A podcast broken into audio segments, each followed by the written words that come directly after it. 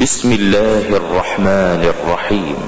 يا أيها النبي إذا طلقتم النساء فطلقوهن لعدتهن وأحصوا العدة واتقوا الله ربكم.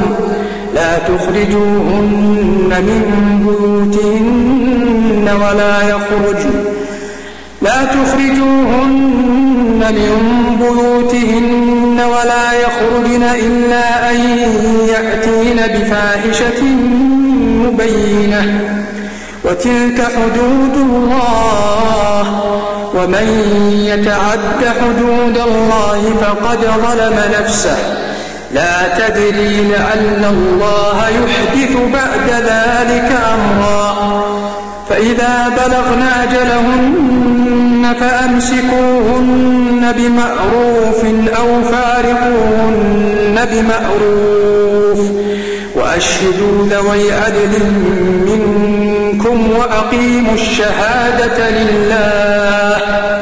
ذلكم يوعظ به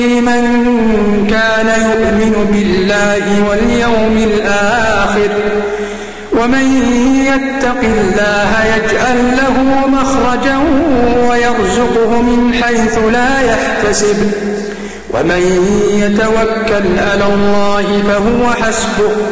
إن الله بالغ أمره. قد جعل الله لكل شيء قدرا. واللائي يئسن من المحيض من نسائكم إن ارتبتم فعدتهن فعدتهن ثلاثة أشهر واللائي لم يحضن. وأولاة الأحمال أجلهن أن يضعن حملهن. ومن يتق الله يجعل له من أمره يسرا. ذلك أمر الله أنزله إليكم. ومن يتق الله يكفر عنه سيئاته ويعظم له أجرا. أسكنوهن من حيث سكنتم من وجدكم. ولا تضاروهن لتضيقوا عليهن وإن كن أولات حمل فأنفقوا عليهن حتى يضعن حملهن فإن أرضأن لكم فآتوهن أجورهن وأتمروا بينكم بمعروف.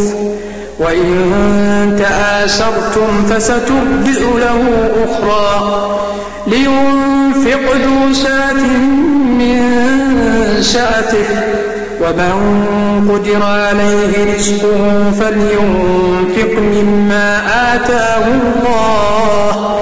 لا يكلف الله نفسا إلا ما آتاها.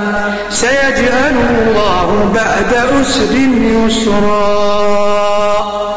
وكأين من قرية عتت عن أمر ربها ورسله فحاسبناها حسابا شديدا وعذبناها عذابا نكرا فذاقت وبال أمرها وكان عاقبة أمرها خسرا أعد الله لهم عذابا شديدا.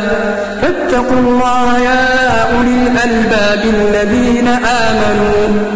قد أنزل الله إليكم ذكرا.